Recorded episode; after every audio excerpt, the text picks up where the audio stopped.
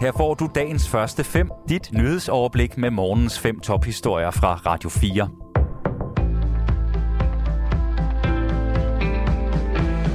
Det er tirsdag den 20. september. Jeg hedder Mathias Bunde. Søren Pape Poulsen går tilbage i en ny måling fra Voxmeter på, hvem danskerne foretrækker som statsminister. I målingen der peger lidt over 30 procent på Søren Pape Poulsen, og det er altså et fald med 5 procentpoint på bare to uger. Samtidig så springer Venstres formand Jakob Ellemann Jensen frem, og over 18 procent ser ham som statsminister. Og de nye tal de bør altså vække bekymring for begge partier, det mener politisk kommentator Hans Engel øh, Pape, fordi det er helt tydeligt, at de sager, der har været omkring hans, hans øh, ægtemand og hans forhold og de forkerte oplysninger, der er blevet givet både af manden og af Pape selv, øh, og det, at han har været ude i storm øh, omkring de konservative øh, skatteplan, giver ham et dyk. Øh, det må være bekymrende. Og for Jakob Ellemann må man sige, at han ligger så umodigt lavt i, i målingen, til trods for, at øh, Mette Frederiksen på mange måder er ude i stridstorm, og at Pape jo ikke har haft et par særlig vellykkede uger, så er hans tal jo på ingen måde imponerende. Der er over 50 procent i målingen, som peger på den nuværende statsminister Mette Frederiksen som leder af Danmark efter et valg. Partiet Grøn Alliance skal fremover være en del af Alternativet. Det har de to partier nået til enighed om. Ifølge partierne så sker det for at sikre den grønne fløj den stærkeste stemme i Folketinget. Det er ikke mere end tre uger siden, at Alternativet i et åbent brev i politikken inviterede både Grøn Alliance og Fri Grønne til at indgå i en fælles front. Og mens det har været muligt at overbevise Grøn Alliance, så er det altså en anden historie med Fri Grønne.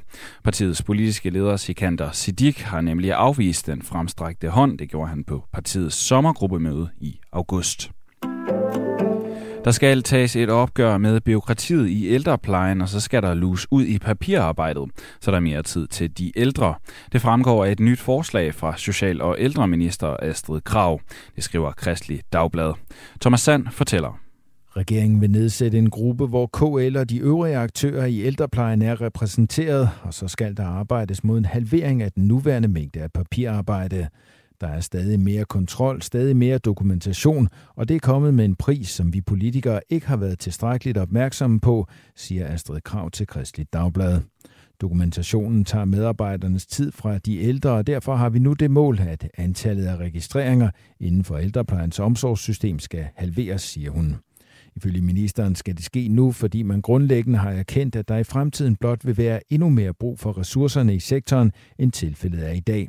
Især med henblik på, at der vil være 130.000 flere ældre i 2030, understreger hun. Tine Rostgaard, der er professor i socialvidenskab ved Roskilde Universitet, kalder forslaget for ambitiøst.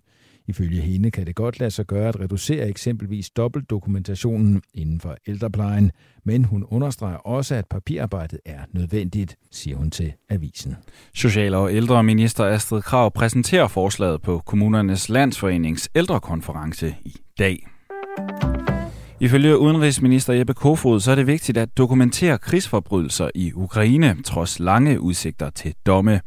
Fordi selvom det kan tage mange år for nogle dømt for krigsforbrydelser, så er det vigtigt at holde russerne til ansvar, mener Jeppe Kofod.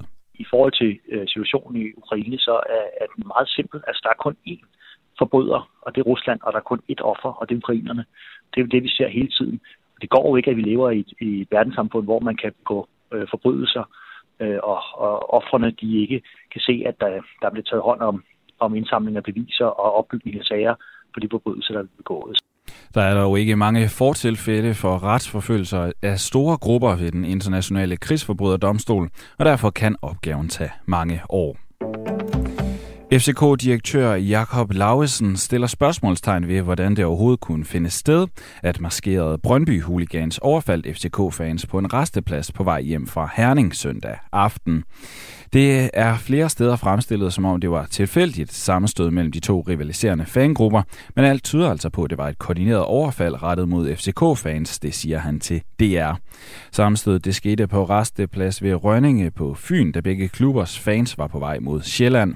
Det er altså ikke første gang, at fans fra Brøndby og FCK de overfalder hinanden, og derfor antyder FCK-direktøren, at Københavnerklubben er klar til at se nye veje for at løse problemerne.